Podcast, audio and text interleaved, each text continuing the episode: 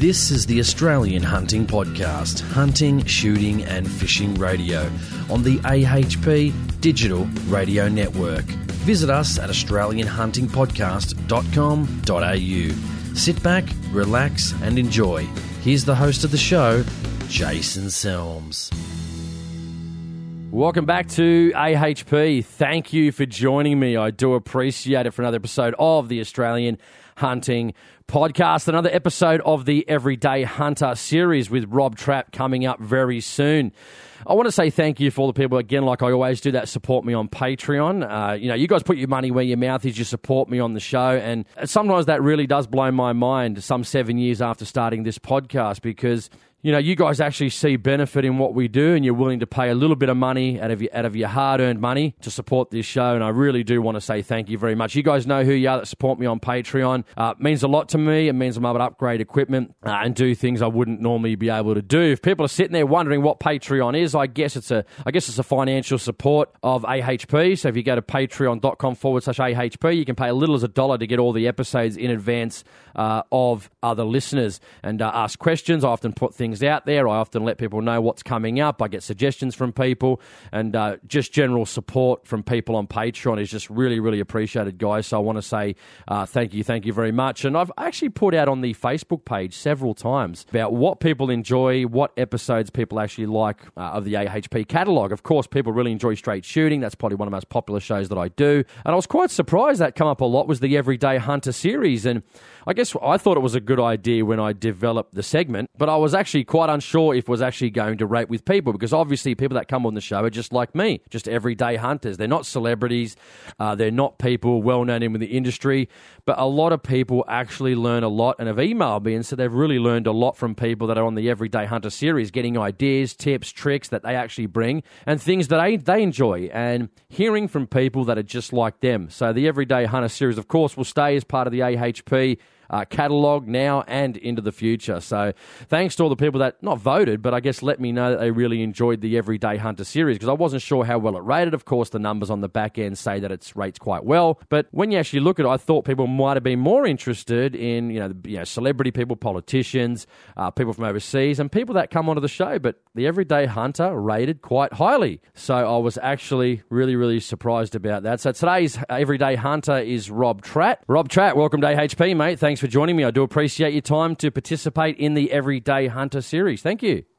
Thanks very much, Jason. Pleasure to be here. No worries, mate. I guess tell us about yourself. Who is Rob Tratt? What does he do? What does he like to do? And uh, give us a bit of background. Uh, well, Rob Tratt is, uh, I guess, a hunter from way back. Um, I'm 37 years old this year, and um, I've been into firearms pretty much my whole life. Um, got into it because of my father and whatnot. Uh, currently, though, I am a committee member of Shooters Fishers Farmers Party, I also run a blog called huntshootoffroad.com and I've got a YouTube channel, Bling Bling Bob. Uh, those two things, I guess, go hand in hand and it's sort of dedicated to the, the DIY hunter, um, a little bit of fall driving, a little bit of hunting stuff, and um, and all that sort of good stuff like that. So um, I guess I've been listening to you for probably uh, two to three years now. Um, you got me motivated in politics, and uh, it's really got me stirred up. And you know, I've done heaps of stuff since then. I went and gave a handout with uh, One Nation um, in the last elections in Queensland. I've written probably, I don't know, 50 letters to ministers and all that sort of stuff like that. So just been uh, super active, super diligent. And, you know, I'm, I'm also one of the admins on the um, Adler page. And yeah, it's just been a really good time. And uh, yeah, it's just uh, exciting to be be involved in the scene and, and see some of the changes that have been coming along and you know these new developments of new firearms. It's uh, it's really exciting. Tell us about that. That's very interesting, and I have heard a lot of people do that, especially uh, in states, I guess in Queensland, that don't have an upper house. So you said you were part of Shooters, Fishers, and Farmers, but then you were handing out uh, had a vote cards for One Nation. How how does that work? Are you multiple parties? What do you like to do? Tell us about that. Well, because Shooters, Fishers, Farmers Party um, wasn't registered at the time, um, and we're still going through the rigmarole of getting registered as a um, a party in Queensland. So there's obviously some difficulties with that. They seem to be making it harder and harder every time we, we lodge our application. They're not happy with this and they're not happy with that. And um, they don't tell us about things until after the fact. Like they haven't haven't once given us this is what you need to do, start to finish. It seems to be we lodge and they're like, oh, we're not happy with that but they had that for six months, so I don't know why it's an issue. So I guess you know we can only work with what we've got. Well, at the time, um, One Nation was my local party that was the most pro firearm of, of the bunch that was available.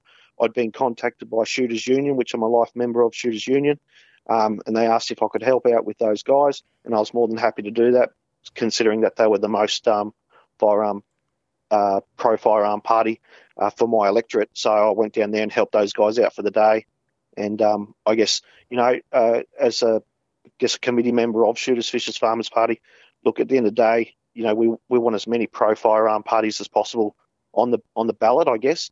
And um, look, we're not out to compete with the likes of KAP and whatnot, because at the end of the day, they've got the same sort of cause. Yeah, they've got some different policies and that, but we're not going to go in and hammer hard and try and steal positions from their electorates that they already own.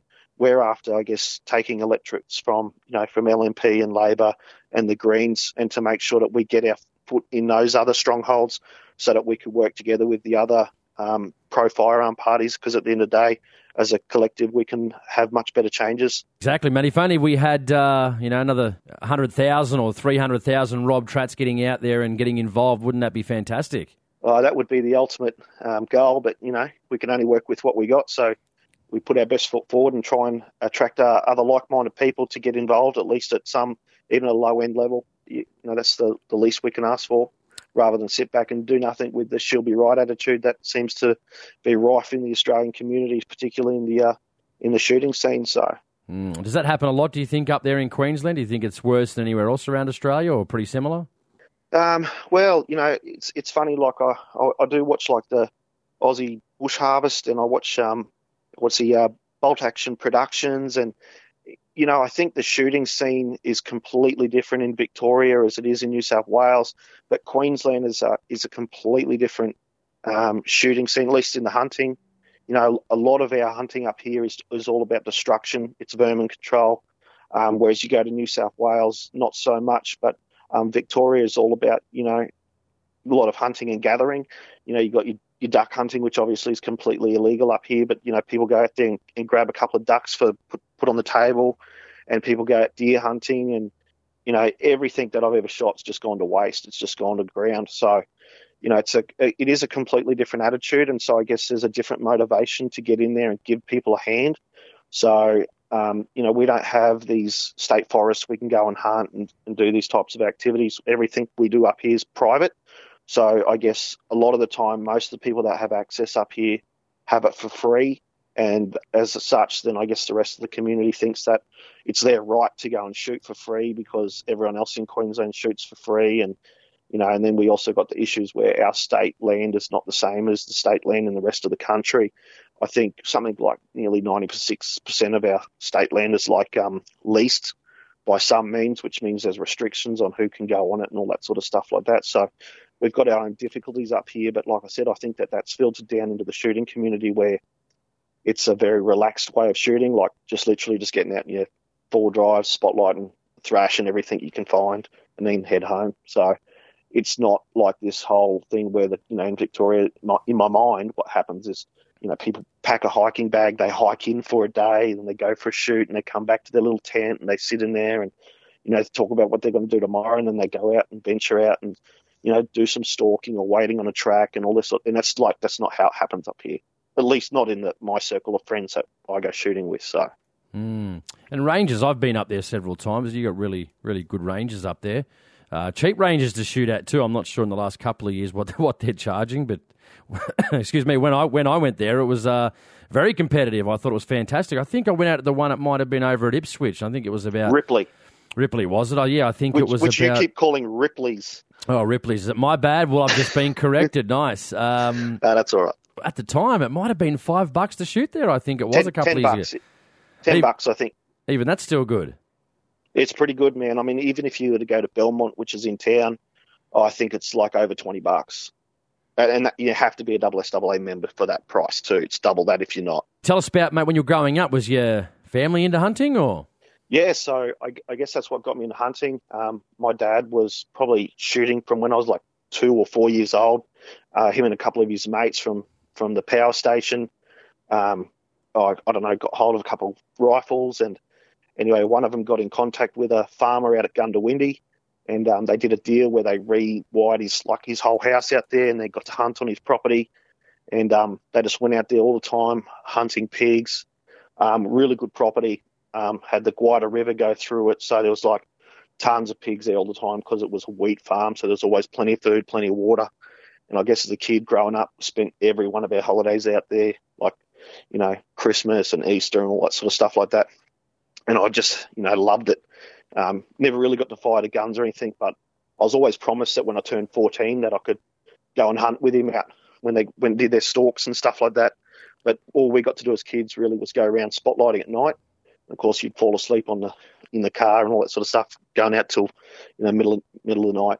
And um, what happened though, when I was probably about 12 or 13, there was a mad big falling out between the wives of my parents, and um, and that sort of broke up the party. So before I turned 14, pretty much the shooting had stopped, and so as a result, my dad got heavily involved in fishing. So we were doing a lot of tag and release and just lure fishing all the time. We'd go to Somerset Dam and and um, we used to go up Split Yard Creek, which was illegal, but we'd go and you know hide in the trees and do that sort of stuff like that until they really started policing it and started finding people. So we stopped doing that.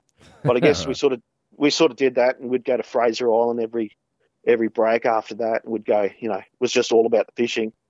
And as soon as I left school, and I wasn't at home, I stopped fishing. I wasn't really into it, and um, I guess this guy at work started started with us, and he was from New Zealand, and um, so this was probably uh, 98, 99. Um, so this is after 96, which my dad had actually been to the, you know, he was there for all that 96 and he went protesting and all that sort of stuff like that, which I only found out recently actually when I started talking to him about firearm laws. I never knew he was sort of involved in that. But anyway, um, this Kiwi came to work, started working with us, and um, he he just come to work one day and he had a shooting magazine on his desk, and I was like, "Oh, are you into shooting?" He's like, "Oh man, I love it." Goes back home, we got pump actions and semi-automatics, and we go and shoot possums and we do all this stuff like that and he really got me sort of excited about it. so I, I hit my dad up. I said, Dad, I want you to take me out shooting again. He goes, oh, all right. So he contacted the, the property owner out at Goondiwindi. He took me out and we got some. I had a bolt action 3006 and, you know, we walked around. I, I think I got two pigs for the whole weekend and, and all that. And I just had a fantastic time and that was it. Went and got my, got my license off my own back straight away. Bought a Browning BPR, which is a pump rifle in a 308 after having massive discussions with the Kiwi at work about what caliber to get. and um, and that was it, man. I, I was hooked after that. And um, when it got my dad to take me out again after I got my pump action, and I, I got uh, five good sized pigs, but three of them I shot in the river, so they sunk to the bottom, so I couldn't get photos of them. And um, and I think I went out one more time. Anyway, then some uh, a group of my mates from Dubbo. Anyway, they found out that I was started shooting, and they were like invited me out for a trip out to Walgett, and I just went out with the boys out there, and it was just, I mean, the difference between shooting with my dad and shooting with a bunch of young fellas the same age, it was just so exciting. It was so good. Just all larrikins going out doing the same thing, and um, yeah, I just ever since then just been out there getting stuck into it. And um, I guess after that, then my dad lost the property, uh, Goondiwindi, because it got sold, and um, so I've just been going to Walgett ever since, and um, and all that. So yeah, so that's probably um, probably what got me into it. But I probably had, you know, bought another another rifle there along the way, and I probably remained pretty stagnant on that front for for a long time. Just sort of going shooting once or twice a year, and it wasn't until like like I said, probably like three three years ago that it really ramped up, and I started started buying more firearms and you know better quality stuff and and all the good gear that you get as as money becomes more available to you as you get a bit older, I guess. So. Are you looking to buy a new or used firearm? Do you want to sell that Safe Queen to fund your next purchase? Then go to OzGunSales.com. We have over 200 registered firearms dealers Australia wide and thousands of shooters using the site daily. There are over 2,500 firearms listed, so you're certain to find exactly what you're looking for. We have over 50 years of firearms industry experience, including 8 years online. So why wouldn't you advertise with us? The one and only genuine original Ozguns. Mate, what is it about hunting and shooting and fishing? Why is it so good? Why do we keep coming back? I mean, I love it too. Sometimes even I struggle to, you know, come up with a reason why I love it so much. I guess it's the whole experience. But what experience? What is the experience for you? Well, I, I don't know because it's funny you say that because um, I guess I've been into a lot of hobbies. Like I got heavily into boxing. I've been heavily into, you know, Muay Thai and and uh, uh, you know cars and all this sort of stuff like that and probably the rifles, the shooting is the only thing that stayed strong with me over that whole time. I've given up so many hobbies that I got stuck so heavily into, wasted so much money. But the guns, I just keep coming back to the guns. And I, I guess for me, what I love about shooting, it's just, you know, I'm a city slicker. I'm in the city. I work in office, and I hated it. It just bores me to death. But when I, when you know, when you're packing, getting ready for a trip, and you, you know, you get all, all your rounds together, and you, um, you know, you, you clean your guns and you start smelling the oil and you, you're getting ready to go for that trip and you, you pack everything in the car and you double check. You know, I went on one big trip where it was a 17 hour drive and I forgot my clothes and didn't even bother me. As long as I had my guns, that's all I cared about. And, um, you know, it's just when you get out there and you crack the door open and you smell that, that, the heat and the dust and you hear the stupid cockatoos going off their chops and, and, uh, you know, and I just every time you go out, that first crack at a rifle, and you smell the burn oil from the barrel because you forgot to clean it out again, and you got that gunpowder and the residue. It's just man, it's just so exciting, and just to know that you can go out there and, and do your thing, and just in the peace and tranquility out in some property in the middle of nowhere, and um, I don't know, man. You just can't. You just can't do that anywhere. I don't even think you can replicate that with fishing because you just don't have the sound and the smell and the and all those other things that go with it, you know. So, you, you know, and it's like just going for an eight hour drive, just getting yourself pumped up to ready to, to get involved when you get out there. Like, you know, you know, of course, the first thing you do, you get there and roll your swags out. And it's like, no matter how, how late you get there, it's like we're going spotlighting. We're not going to finish today without firing a rifle. So I don't know. It's just something about it that just drives me there and there again and again. And I just, yeah, just oh, it's just got me excited just thinking about it. Got the hairs on the back of my neck standing up. Just can't wait for my next trip, actually. It's interesting because I speak to a lot of people that say that, and I know a lot of people that are like that too. They've had you know big hobbies, my brother being one of them. Uh, he does a lot of different things, and I mean, even shooting, I guess, for him went by the wayside a little bit too. But a lot of people I speak to, yeah, they have like a lot of different hobbies, um, but always shooting always seems to be the strong one for them that always sort of stays around. They've got a, a few different things they might dabble in here or there, but that seems to be a, a regular thing that comes up for a lot of people that shooting always sort of stays strong within their hobbies where others fall by the wayside. Well, my mates, they you know, they my mates from Dubbo, they all sort of moved into the dog scene and they like going dog hunting, and their dogs don't like it when you shoot guns around them because they stop shooting the guns around them. It's like that just frustrates me. But the thing, the biggest difference I guess between dogs and guns is I can put it in the cupboard and leave it there for three months or six months or a year, and I open it up and it's still there. You know, like I don't have to worry about vet bills or jumping the fence during the first lightning storm. And you know, there's it's the maintenance is only there as required. It's not not a continual burden on your life. You can, you know, you can be a shooter and not do anything for years, and it's you just crack the cupboard open as long as you looked after it. You know, you just hit the ground running again. It's not like it's uh you got to start from scratch again, get a new dog and train it and do all this other stupid stuff, and then make sure you've got the right equipment for it. It's like once you've got the equipment, it's done it's set. Would you like to advertise on one of the most tech savvy mediums on the internet? Then why don't you advertise with us on the Australian Hunting Podcast? If you have a product or business that you would like to promote, then we would love to hear from you. Become one of our partner advertisers by calling Jason on 0425 881 967 or email Australian Hunting Podcast at gmail.com. Exactly. What's the hunting scene like up in Queensland? A lot of different places around the country, a lot of different states, a lot of different things happen, a lot of different types of terrain and country. What's it like hunting in Queensland? Oh, well, I guess I can only speak for myself and, and all my hunting up here really. Um, Walgett, which is obviously northern New South Wales, but it's very similar to the to hunting at Goondiwindi. Most of my hunting, because I haven't been up north and done trips up there or anything, but it's all stubble. You know, like it's uh, either crops or stubble. Um, you know, some rivers and, and a couple of dams and all that sort of stuff like that. So a lot of the time it's just about covering the ground. and finding where they're held up because obviously, like any properties, there's always some areas that they can't clear the trees off and all that sort of stuff like that. So they could be hi- hiding in a bit of a pine forest or just hiding under a clump of cane grass, and you just got to go check every spot, and you just never know what's going to happen. You can go to one spot every year, there's nothing there. Then the next year, there's a mob of 20 jumps up from underneath your feet, and you're like, how can 20 pigs fit under that one tiny bush?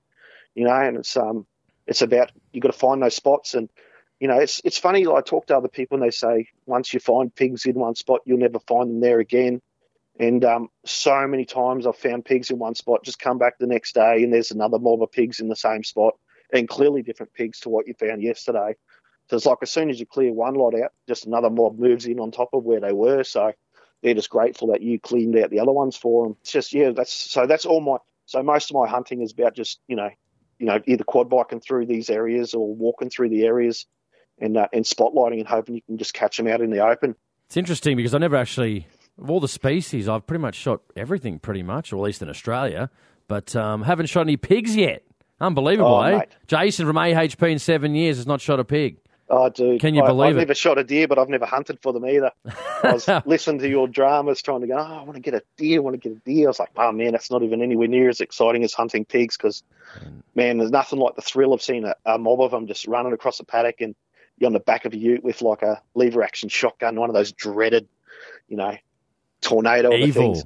And you're just chasing this this mob of pigs and just letting fire, like just having a good time. And you know, when you're tearing across the paddock like that, man, it's just so exciting because you've got the adrenaline of the vehicle making all the noise. There's like stubble, so there's sticks and twigs flying up in your face, and then you fire a shot, and you've got debris coming back off the shotgun, you know, because there's like the little pellets that pack in the thing, and and the you know you got the wad going everywhere, and there's like blood and guts going everywhere, and it's just like you're just in the thick of it, just bang, bang, bang, and the you know the shotgun heats up so much you'll burn yourself if you touch the barrel because you've just put 30 rounds through it in about 40 seconds, you know, and it's just it's and you Sounds just like keep, good fun. mate, you just keep running until you hit the fence, and then when you get to the fence, you just hope that there's a gate nearby. You can go through the gate and keep chasing them. Like it's just it's just so exciting, man. It's like V8 supercars with guns out the windows. Definitely sounds like a lot of fun. So, what do you like hunting? I mean, you said pigs. Obviously, is that up there on your you know list That's- of favourite species? Oh, look, it's always the goal, but I tell you what, I, I do absolutely love getting cats. Cats would be my my just I don't know something about cats. I guess because you can take a photo of, of a cat, post it on Facebook, and just people hate it. People absolutely despise it. The first thing they say is like, "Oh, is that someone's pet?" This and that because they're just their image of them is just that they're you know these cute little cuddly things in the you know people's pets and you know and I, I reckon love cats are even more cunning than foxes, to be honest. I, Oh, I, I might be wrong on that, but they're definitely that little eerie creature. I mean, I, I probably prefer a fox over, definitely over cats, but again, no luck shooting cats. I've, actually, I saw one on the last trip, but I didn't get the opportunity on it. But yeah, I'll, tell you what I did, and, and maybe this isn't quite the right thing for your recording, but I couldn't help myself. Is a couple of years ago, I went to the cheap shop and I bought like five or six collars, and I was like, the next lot of cats I get, I'm going to put the collars on, and take put 'em on photos, take photos. put them on Facebook, and I was Uh. going to line them all up, like you know, like the fishing when you go fishing, you catch a whole heap of fish. And oh, whose take a photo, is people go. That's my oh, that's moggy. that's someone's pet. I went, no, no, these were in the middle of nowhere. You know, and of course people just think you were down the main street of Logan, but but uh, the, the I think I've jinxed myself because ever since I bought the collars, I haven't shot a cat. Yeah, I know. Cats. I've always wanted to shoot one. I guess, like I said, I saw one the last trip, but I was only driving in the car, and I thought, no, I'm not. You know, not going to go for this thing. There's no point. You know, it's just, you know, it ran off anyway. And you know, I know a lot of guys that come with me on trips, and every time they come back, for an example, they go, "Oh, I got a cat," and I'm like, "How come I never see cats?" You know, you guys see cats all the time. It's unbelievable. Oh, I think you must have your head down, man. I know, I know. Sometimes I've had deer sitting right next to me, walk past me, and I haven't realised. So, but you know, that, that's the fun about it. What else, man? Pigs. What else do you like? Cats. What else? Um, so I've never, uh, I've shot a couple of goats. Um, Yeah, you know, goats are fun too. just in Dubbo there, a couple of goats around the place. But um, uh, what else? Uh, fo- obviously foxes. You know, I've never whistled in a fox. All our foxing has been just under spotlight because probably that was the thing. Like I had a 308 was pretty much the smallest gun I owned up until about two years ago. And I bought my first 223, and um, you know, so we were all our spotlighting. That's probably when I smashed the most foxes because we'd just go out like all night till about two, three o'clock in the morning and just just smash as much stuff as we can. And of course, you come across plenty of foxes and rabbits, and um, you know sometimes you'll get a litter of them, so there'll be like I don't know, three or four young ones so you can you know shoot. And then other times, if there's a bit of stubble, they'll be on the stubble eating the the mice, and that's when we do. Oh, we call it drive-bys. You know, we we've got a the vehicle we call the weapon, and that's when we just go flying along the up through the paddocks, just chasing them down, smashing them with the shotguns. Because of course they like to stick to the the runs, like the the um what do you call it the you know how they plough through. Can't think what it's called now, but they there's like the runs, so they always run down the lines. So of course, when they're running down the lines, it's when the vehicle can go the fastest because it's pretty smooth. So you, would run them down and try and smash them with the shotgun. But uh, yeah, generally, right. we'll try and get them with the um the two two three under the spotlight first. We just normally just give them a quick whistle to try and make them pull up so you can have a quick shot. And then uh, if they don't make it after that, that's when we go chasing them. So is this just um, under spotlight? Say if you see them for an example, because I generally sometimes go through paddocks, I can't see them, but as soon as I give a whistle, all of a sudden I got all types of eyes looking at me. Uh, no, so we'll we just like we'll just be going down. I don't know, um, sort of idling in second gear, just swinging the spotlight around in a sort of a 180 across the roof, go left, go right, just and then normally there'll be a driver with the spotlight, and then one or two people sitting in the back of the ute, and the person in the back, they're the one doing the spotting. They're the one that's going to call it out for the driver to, you know, go back, go back. Okay, yep, just there, stop. And normally the driver can't even see what you're shooting at half the time anyway. So, but it's mostly movement sometimes, obviously, eyes probably 80% of the time, and then 20% of the time it's just you're looking for movement as well. So if you see the movement and you hold the light there, you can generally get the eyes to pick up as well. Um, and then recently, probably I got access to a property of my own in Stanthorpe, and that's just um, rabbits. And so I'll just generally get the shotgun, mount a torch to the bottom of it. It's just a little 40 acre block. And I'll just walk it, find them in the spotlight, and just shoot them with the shotgun from probably up to 20, 30 metres away and that's just I just do that when I can't get access to anywhere else at the time, I guess. So, um, but I haven't, I mean, I haven't shot any buffaloes, haven't shot any camels or or anything exciting like that. It's just pretty much all the pigs and rabbits and foxes and cats. That's that's about the limit of it. Yeah. Did you have any other family members that hunt or shoot or anything like? Well, other than my dad, but he's obviously he's getting on now. Um, I took him along for a trip a while ago, um, but it's uh, obviously different. My brother did have his um, shooting license there for a while, but he's he started travelling around the country, and the mail didn't end up getting to him in time, and so we let that lapse. But I keep getting onto him to get that back. But um, I did um, make sure I got my wife licensed uh, last year, um, and that was pretty cool because I, I, sort of was trying to push for this whole thing a couple, you know, a year ago to double our numbers to try and get more licensed people. So I was started promoting to, for people to get their partners licensed, and if your partner was already licensed, get someone else licensed. So I made sure I went and did that, got her licensed, and got her a 4570 because if you've got a license, you need a gun. And I didn't. Wow, you went the big gun straight away. She's like, they're not going to let me have that. That's too big. Yeah, or was it like, yeah, yeah, this is for you, but it's that's mine. Ah, she knew it was for me. There was no doubt about it. She's only 45 kilos, so it's a pretty big gun. Speaking about that, I, have done a lot of shows on you know, partners and those sort of things. Like when you first met, were you into, obviously you were into shooting then? I'm, I'm guessing you were. What did she have to say about it when you first met and you said, well, you know, I like to go hunting, I like this, I like the outdoors, and I've had a few freak out on me. Not freak out, but that was the sort of the end of the conversations after that. So what happened with you? Okay, well, I probably got two pretty good stories about that. So when I when I met her her dad, um, I quickly found out he is a mad shooter. Um, he has all sorts of handguns, and I was like, I'd never seen a handgun before in my life. And I remember I went round there, I think, and, and he's like, Do you want to see a rifle? And I was like, Oh, yeah, what type? And he goes, Oh, I don't know, it was like some Winchester lever action. I was like, Oh, yeah, that's pretty cool. That's a little bit like my Marlin. And he's like, Have you got a Marlin? I said, Yeah, but I'm, you know, 1885 or whatever it is, and um, 44 Magnum. And he's like, Oh, you have to bring it around and show me. And the next thing, he's going out and he's just bringing all these guns out. There's like, he had semi automatic, you know, um, pistols and revolvers and mostly all old cowboys type stuff because that was what he was doing. He does a lot of cowboy shooting, which I actually do with him as well because I went and got my handgun license and, and got a Ruger Vaquero 44 mag and all that sort of stuff like that. And that was like that was pretty cool. So you know, my dad shoots, her dad shoots. She doesn't really shoot, but um, she's got no no beef with it at all. She completely understands, and it's it's I guess part of her heritage a little bit, and it's, it's definitely part of mine. But um, what I was going to tell you, this is the second part of the story.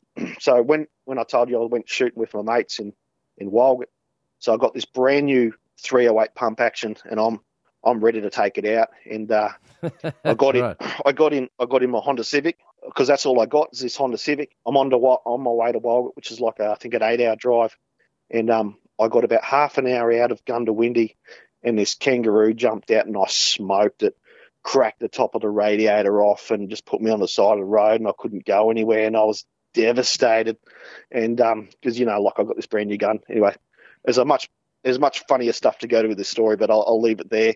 And um, anyway, so the next year, my wife said, You can go on your, your trip. And we were getting married on the 4th of December. So we got married on the 4th of December, went to Bali for two weeks, landed the next day, drove to Walgett to go out on a hunt. Nice. So I've been married for two weeks, and then I went hunting with my mates. She might be week, regretting so. that decision after after that. You know, she might be regretting it. Uh, she might be, but she's a keeper. I've been married now for, oh, geez, uh, 14 years. Well, long time, long time. What about uh, game meets and that? Do you tend to bring anything back if you get the opportunity? I have never brought anything back. I've left everything on the ground where I've shot it, unless we moved it for a photo. Really? So that's very interesting. And finally, someone's on the show that talks about that because a lot of people probably listening to this will be saying, ah, oh, this guy can't believe it. I, I we, we see this a lot with deer. Um, and I did see a post the other day about uh, uh, there was a guy that obviously culling. I think it might have been down in Tasmania somewhere, and they, from what it said, whether it's true or not, I don't know. But from the helicopter, they must have shoot uh, a thousand deer. This is what the, the post said. Whether that's true or not, I don't know. But you should have seen the people on there. I'm always from the from the position that you know you do whatever you you do whatever you want to do. If you want to take the meat, take the meat. If you don't, your business, your hunt. Uh, you decide what happens. But there seems to be this culture going around at the moment. And a lot of people shoot for different reasons. Some people shoot because they're helping out farmers.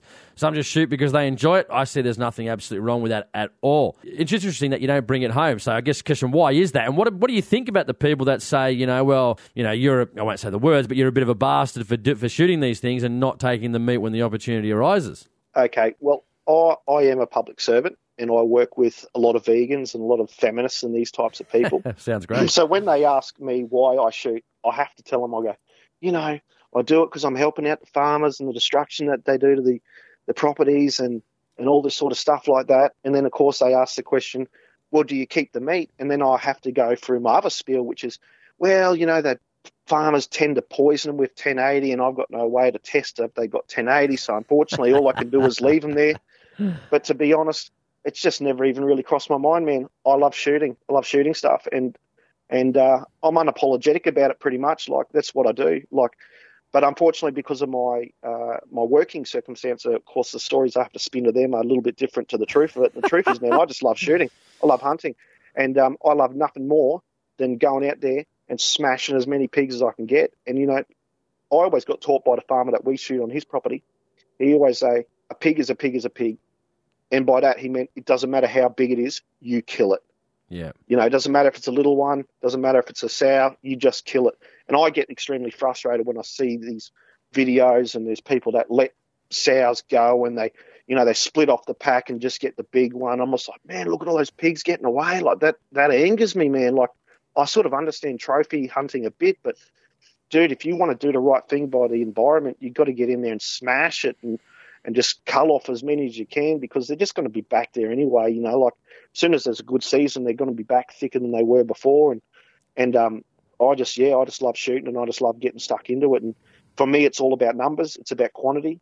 Um, do I have a better time if I shoot more stuff? Yeah, definitely.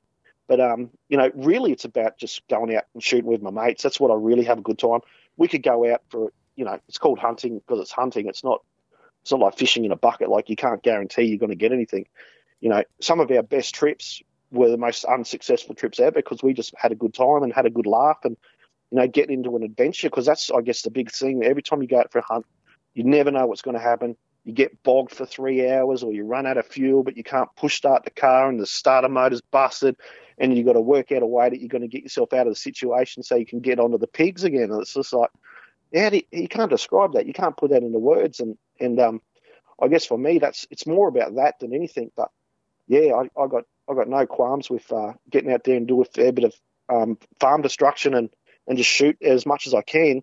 And um, of course, a lot of people going to have issues with that. And and you know what?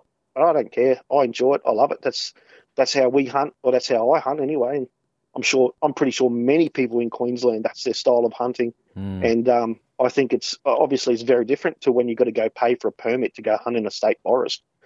It's completely different. You can't compare. It's not apples for apples. If you've never been in the back of a ute flying across a paddock at a mob of pigs with dust flying in your face, then you've got no idea what it's like.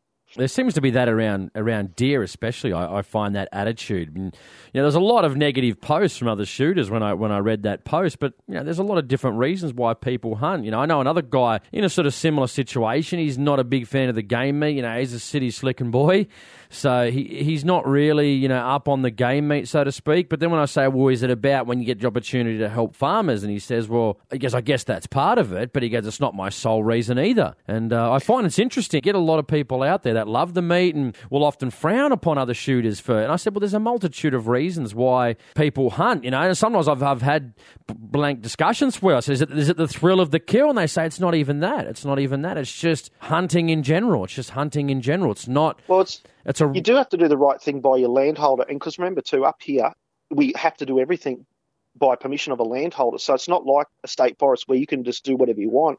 If you want to get back onto a property, the you know the farmer has expectations that they're going to see, you know, results, some results yeah. for your yeah. work. So, you know, it's what the landholder says that you have to do. You generally, if you don't stick to doing what he's requested, you're probably not going to get an opportunity to go back there again. So, you know, that's a completely different type of shooting for you know to meet the requirements of a landholder to hunting a state forest on your own that you've paid for a permit for to do that. Yeah, no, I agree, man. No, I'm not against it or anything like by any stretch of the imagination. I just think a lot of people hunt for different reasons, and that's fine. And you know, I just, I, I just a shame when I see people on Facebook and other avenues hassling out other hunters because it doesn't suit what they would do. I think that's pretty disappointing.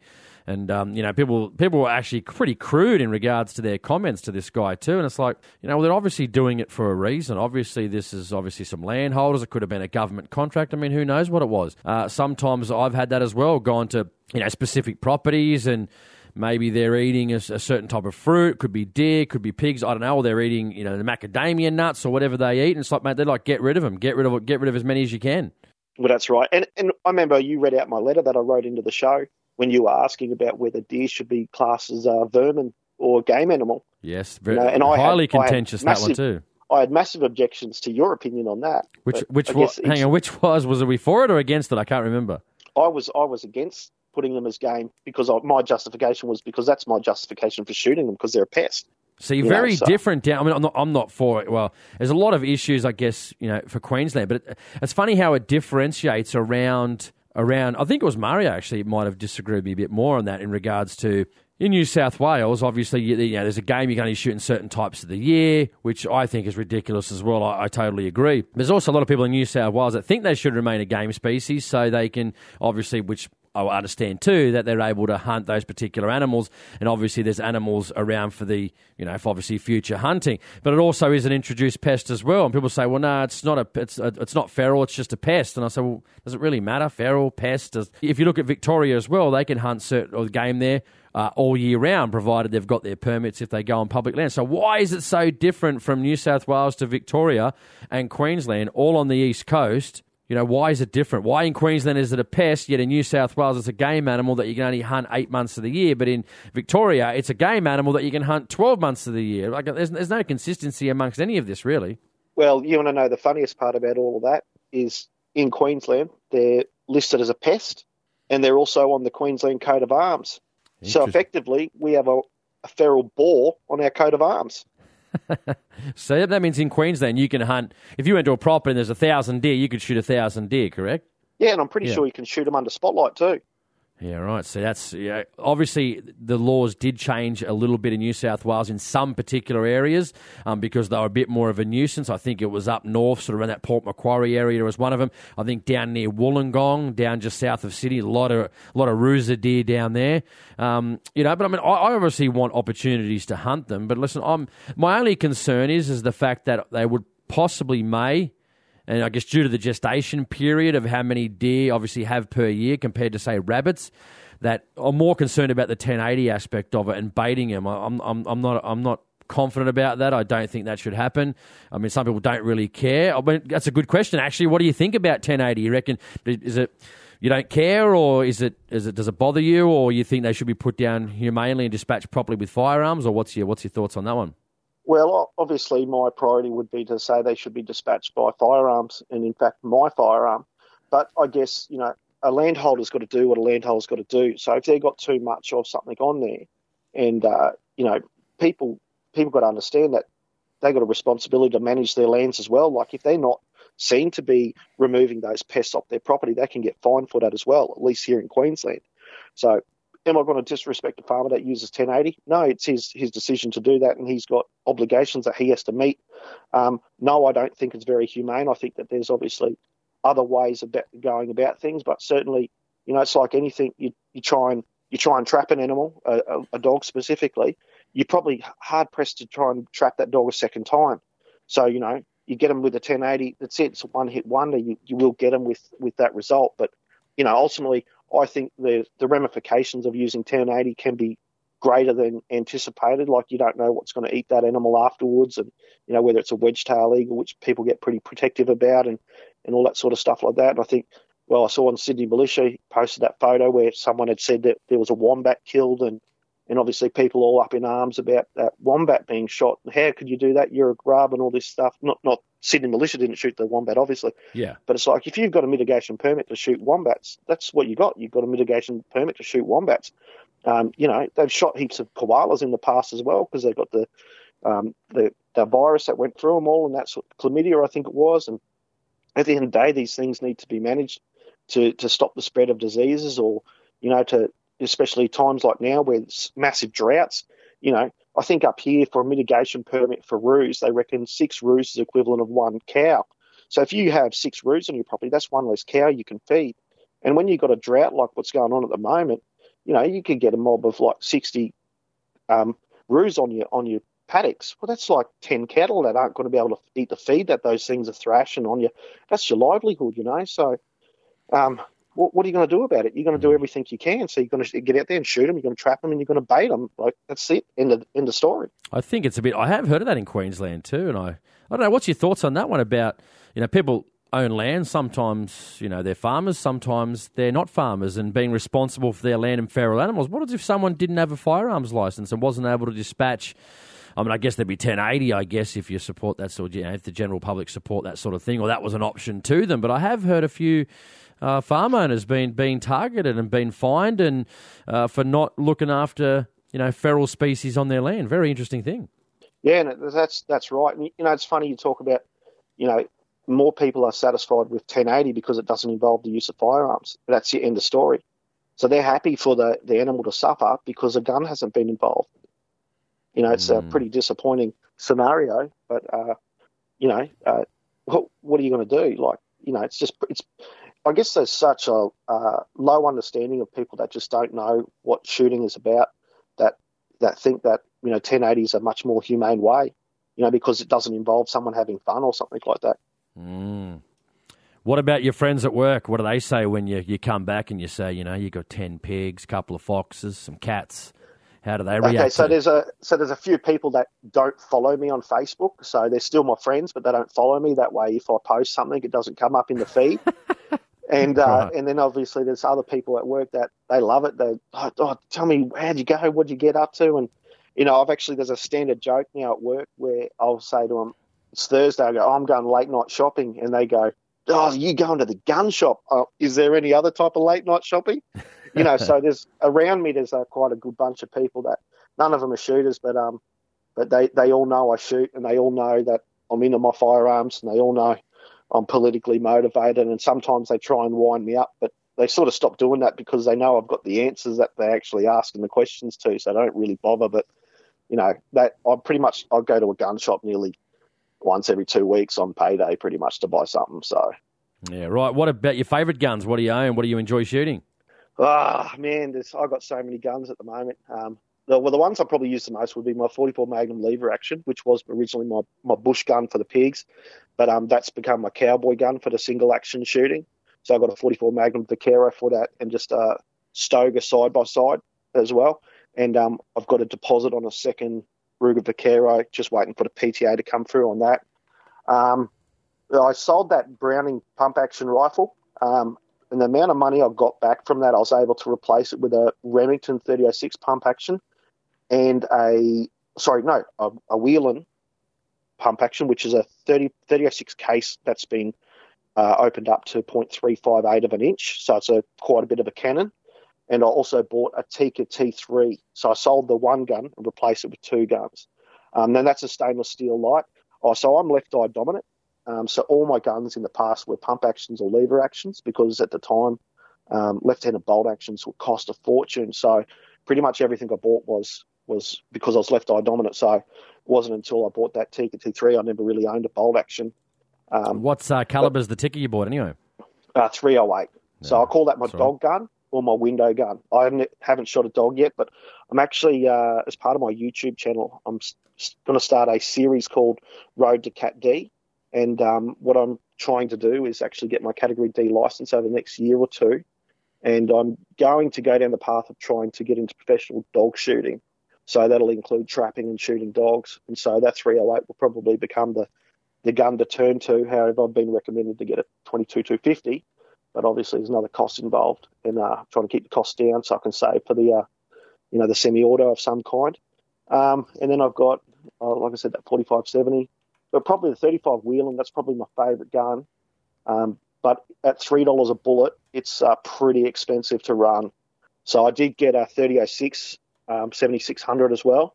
And I have done the tactical thing with that. So I've got the, you know, collapsible stock and the um, pistol grip and the, um, what do you call it, the, you know, the, the fore end and all that.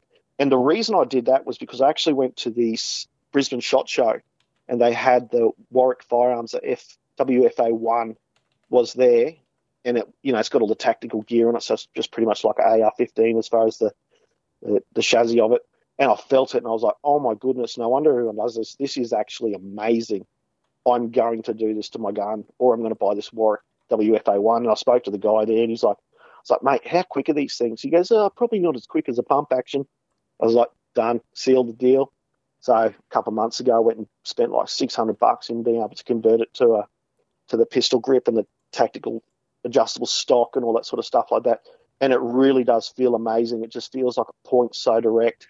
Um, but I haven't had a chance to take it out and have a shot with it yet. But um, yeah, but probably like I said before, I did about two years ago. I bought it a 22 250, and that's a Howa 1500. That's a right-handed bolt action, and I've just had it mounted to a Boyd stock that's got a left-handed thumb hole grip. Oh, so yep, that yep. gives it a. I can hold the stock and I can rock the bolt action over without it gouging out my thumb. So it's um I got a Meopta. I think it's um six to 18 times on there. And it's just, mate, the scope and the, the gun is just fantastic. It just, it's just like a, you know, I only use it for varmint shooting, and it is a, uh, sorry, the varmint barrel stainless steel, and it is just, it's just amazing. It just everything you point at it, it just shoots it, and uh, it's probably the only reason I got that was because when I went to reload the 308, because I was using that for all my window shooting, I was like, oh my god, this is so expensive.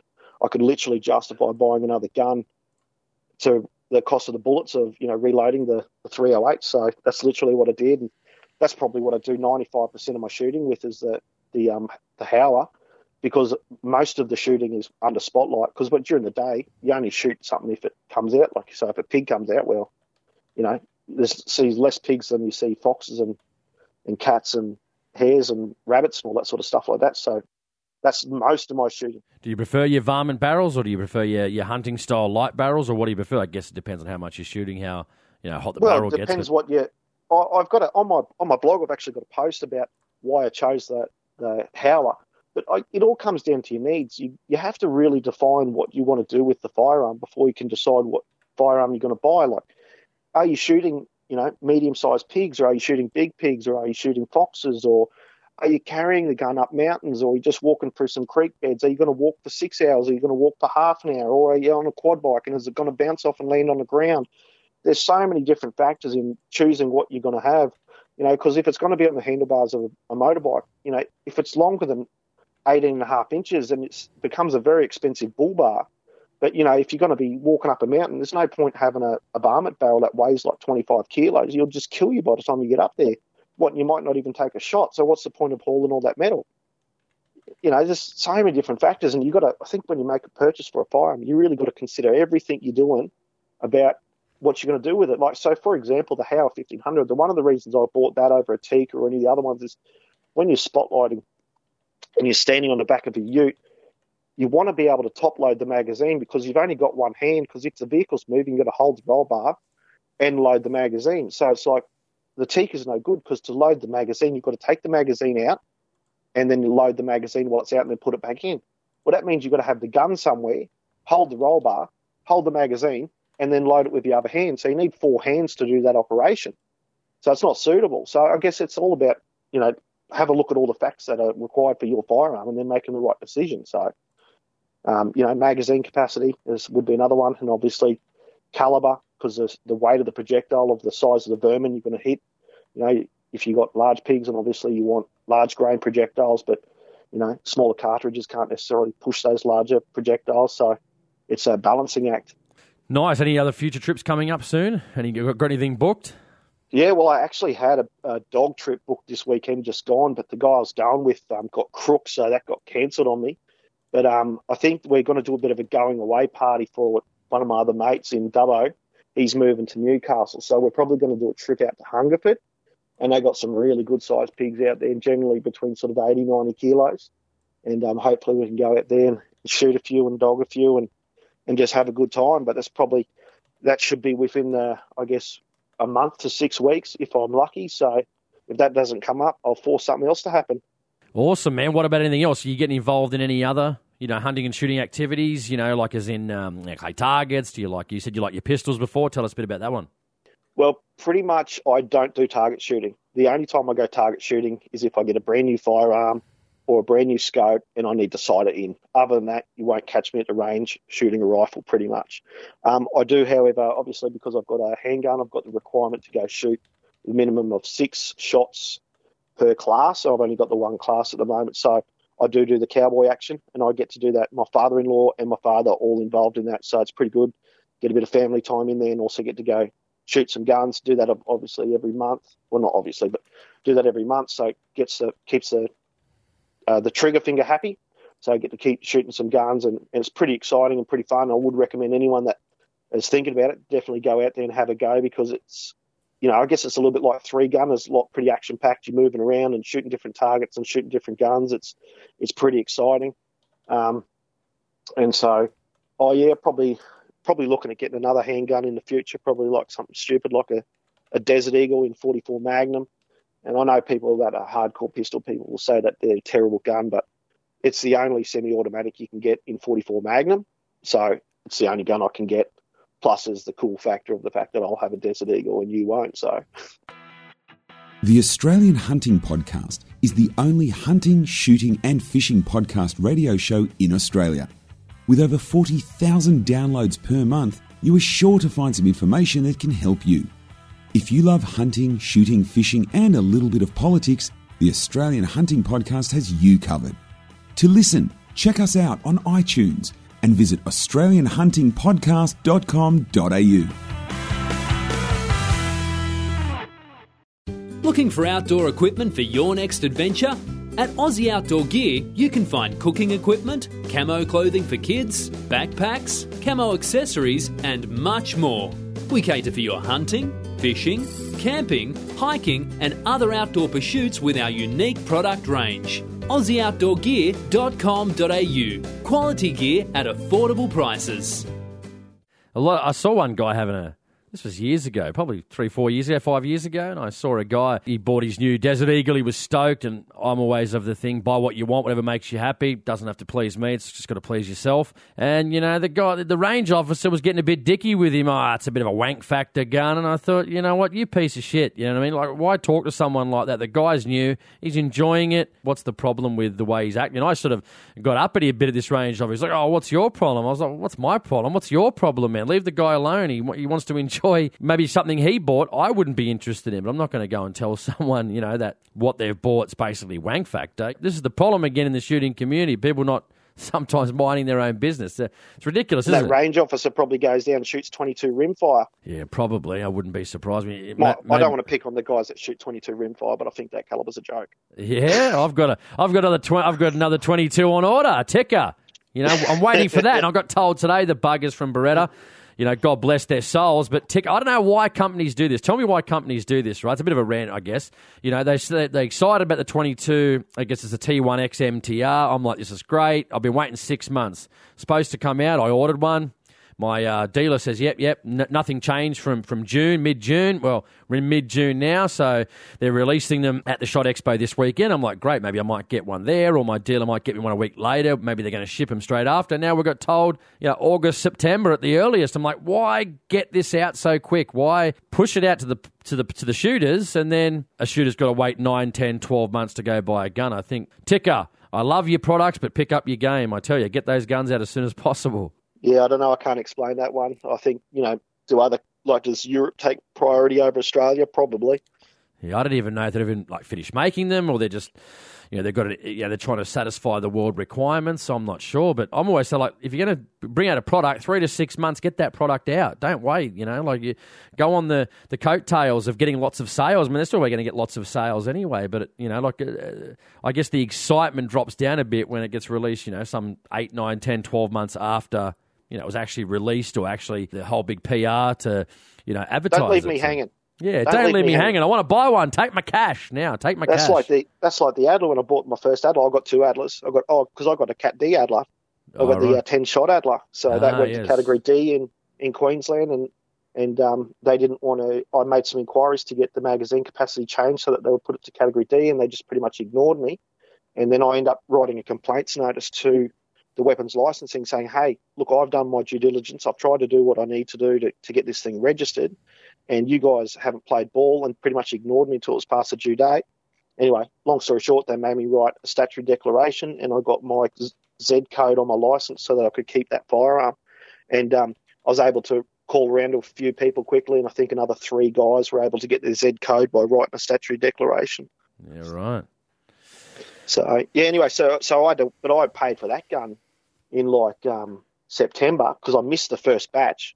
I paid for mine before the first batch landed, and I didn't get my gun until May the next year, and that was because I'd swapped to a 28 inch barrel, which I didn't want. So anyway, but now I've got a 10 shot magazine tube under it. It's not so bad. Let's finish off with the politics, man. How did you get involved with SFP? Why particularly did you get involved with them? Well, I guess they're the most uh, proactive um, firearm uh, political party there is. I mean, who else there is wanting to get us uh, semi-autos back? Everyone else, I think, is just lip service. So, you know, uh, One Nation, they sort of said, you know, we're going to do all this stuff, and then they went quiet again, and then they pretended like they're going to do some stuff, and they went quiet again. And um, you know, LDP's not up here, they're, they're, so they're not an option either.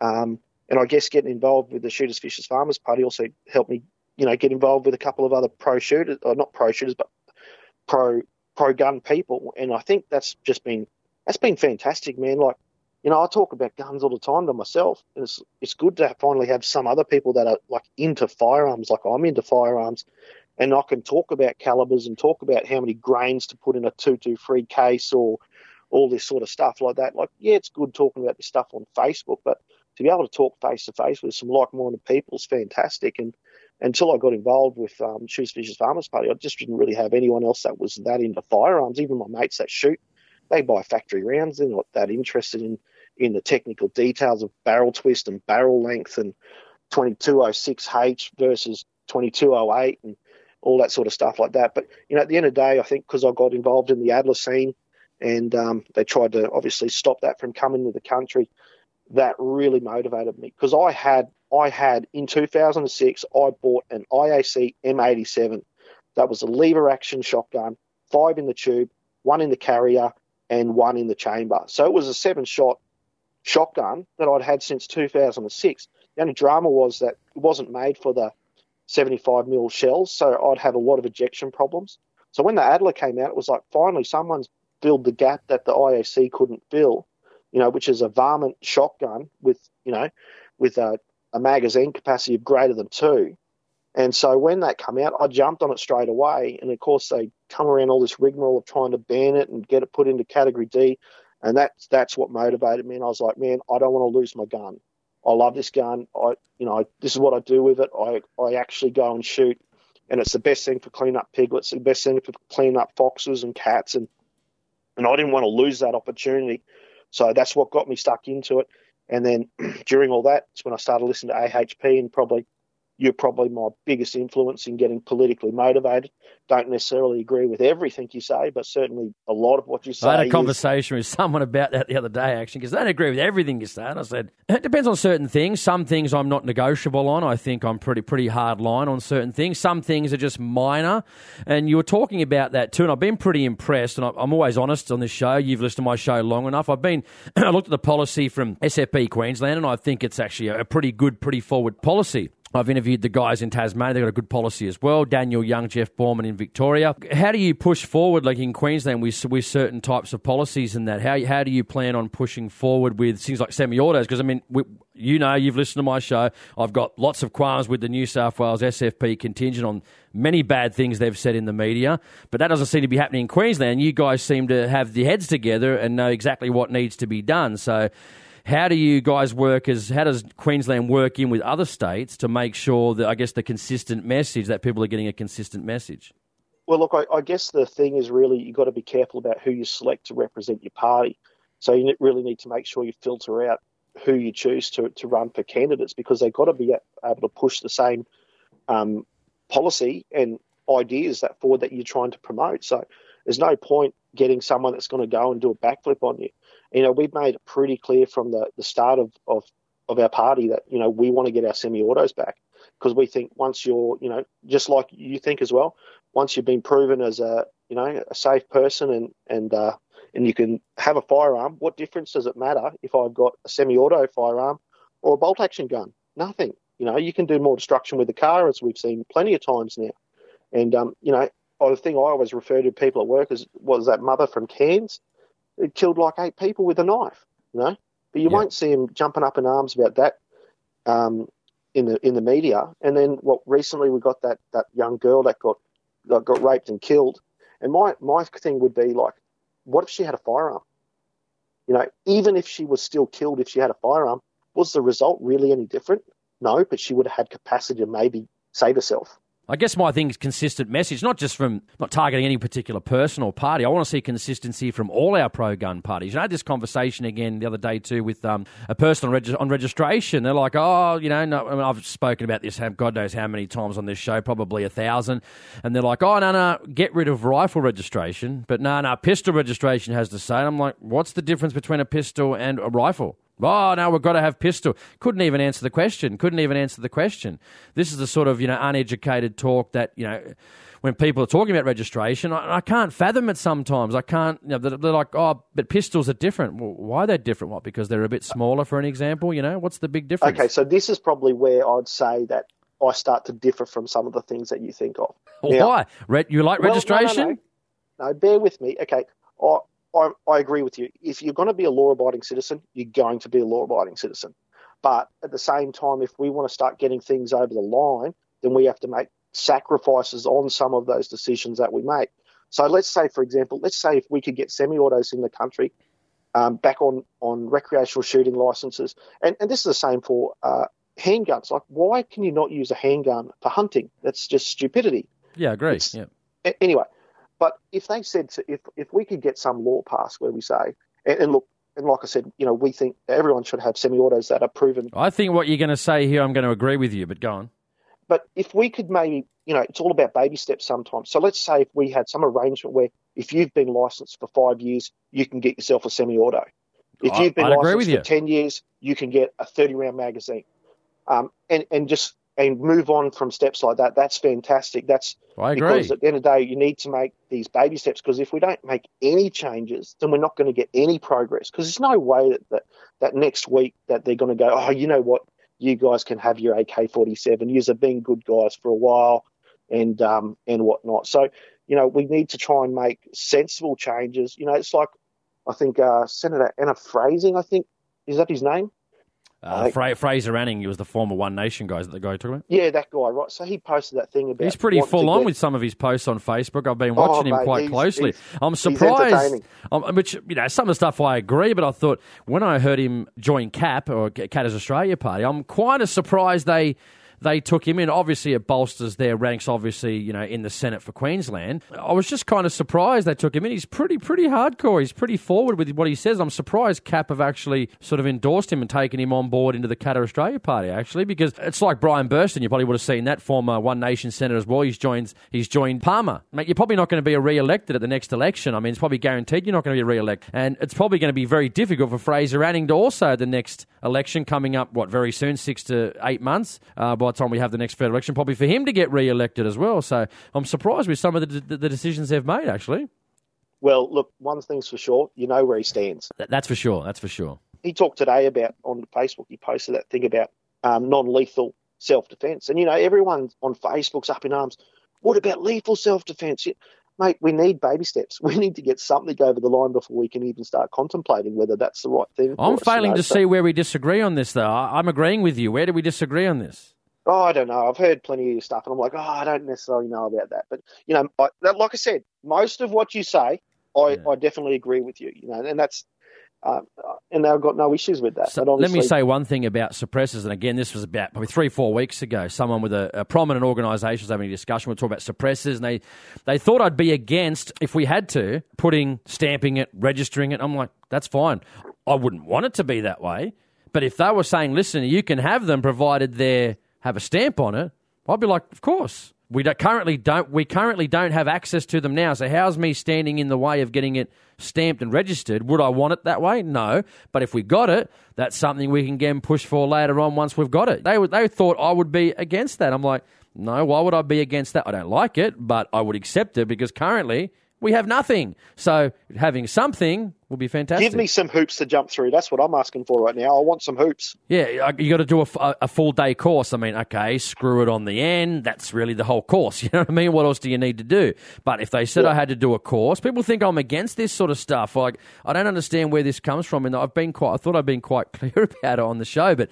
I guess I need to be probably a bit more you know, ultra clearer again. Like especially when I speak to somebody about suppressors, they they think I'd be against something like that. I'm like, no, we currently don't have it. So if we can have it, of course, put a stamp on it. If that means we can get it right now, that means if we can get Ruger 1022, say, as a start with a five shot magazine, fine. Upgrade that to 10 round magazine. Hopefully, those, then things would things would relax, I guess, uh, further from there. You know, as as you've said, as things change and they realise there's no problem with these types of firearms, for an example. That's right. Yep. Hmm. Hundred percent, Anyway, anything to finish off, man? Any exciting stuff to finish off? What would you tell other shooters?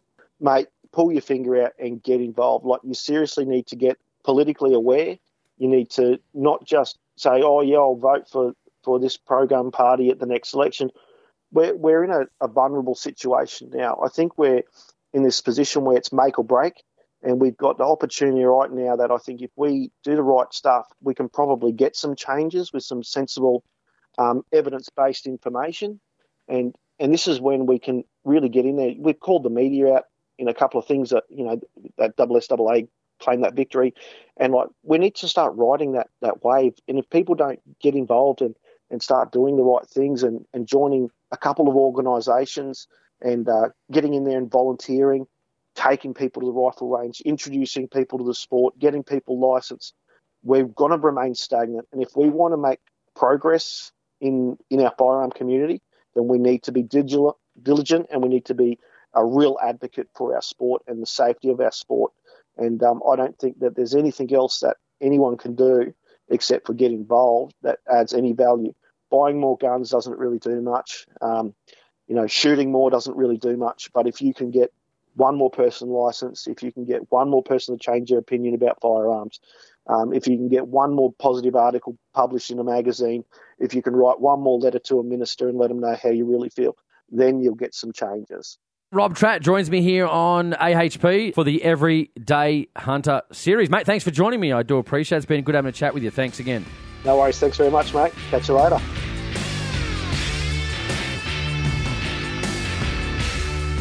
You've been listening to an episode of the Australian Hunting Podcast. I hope you enjoyed it. See you next time.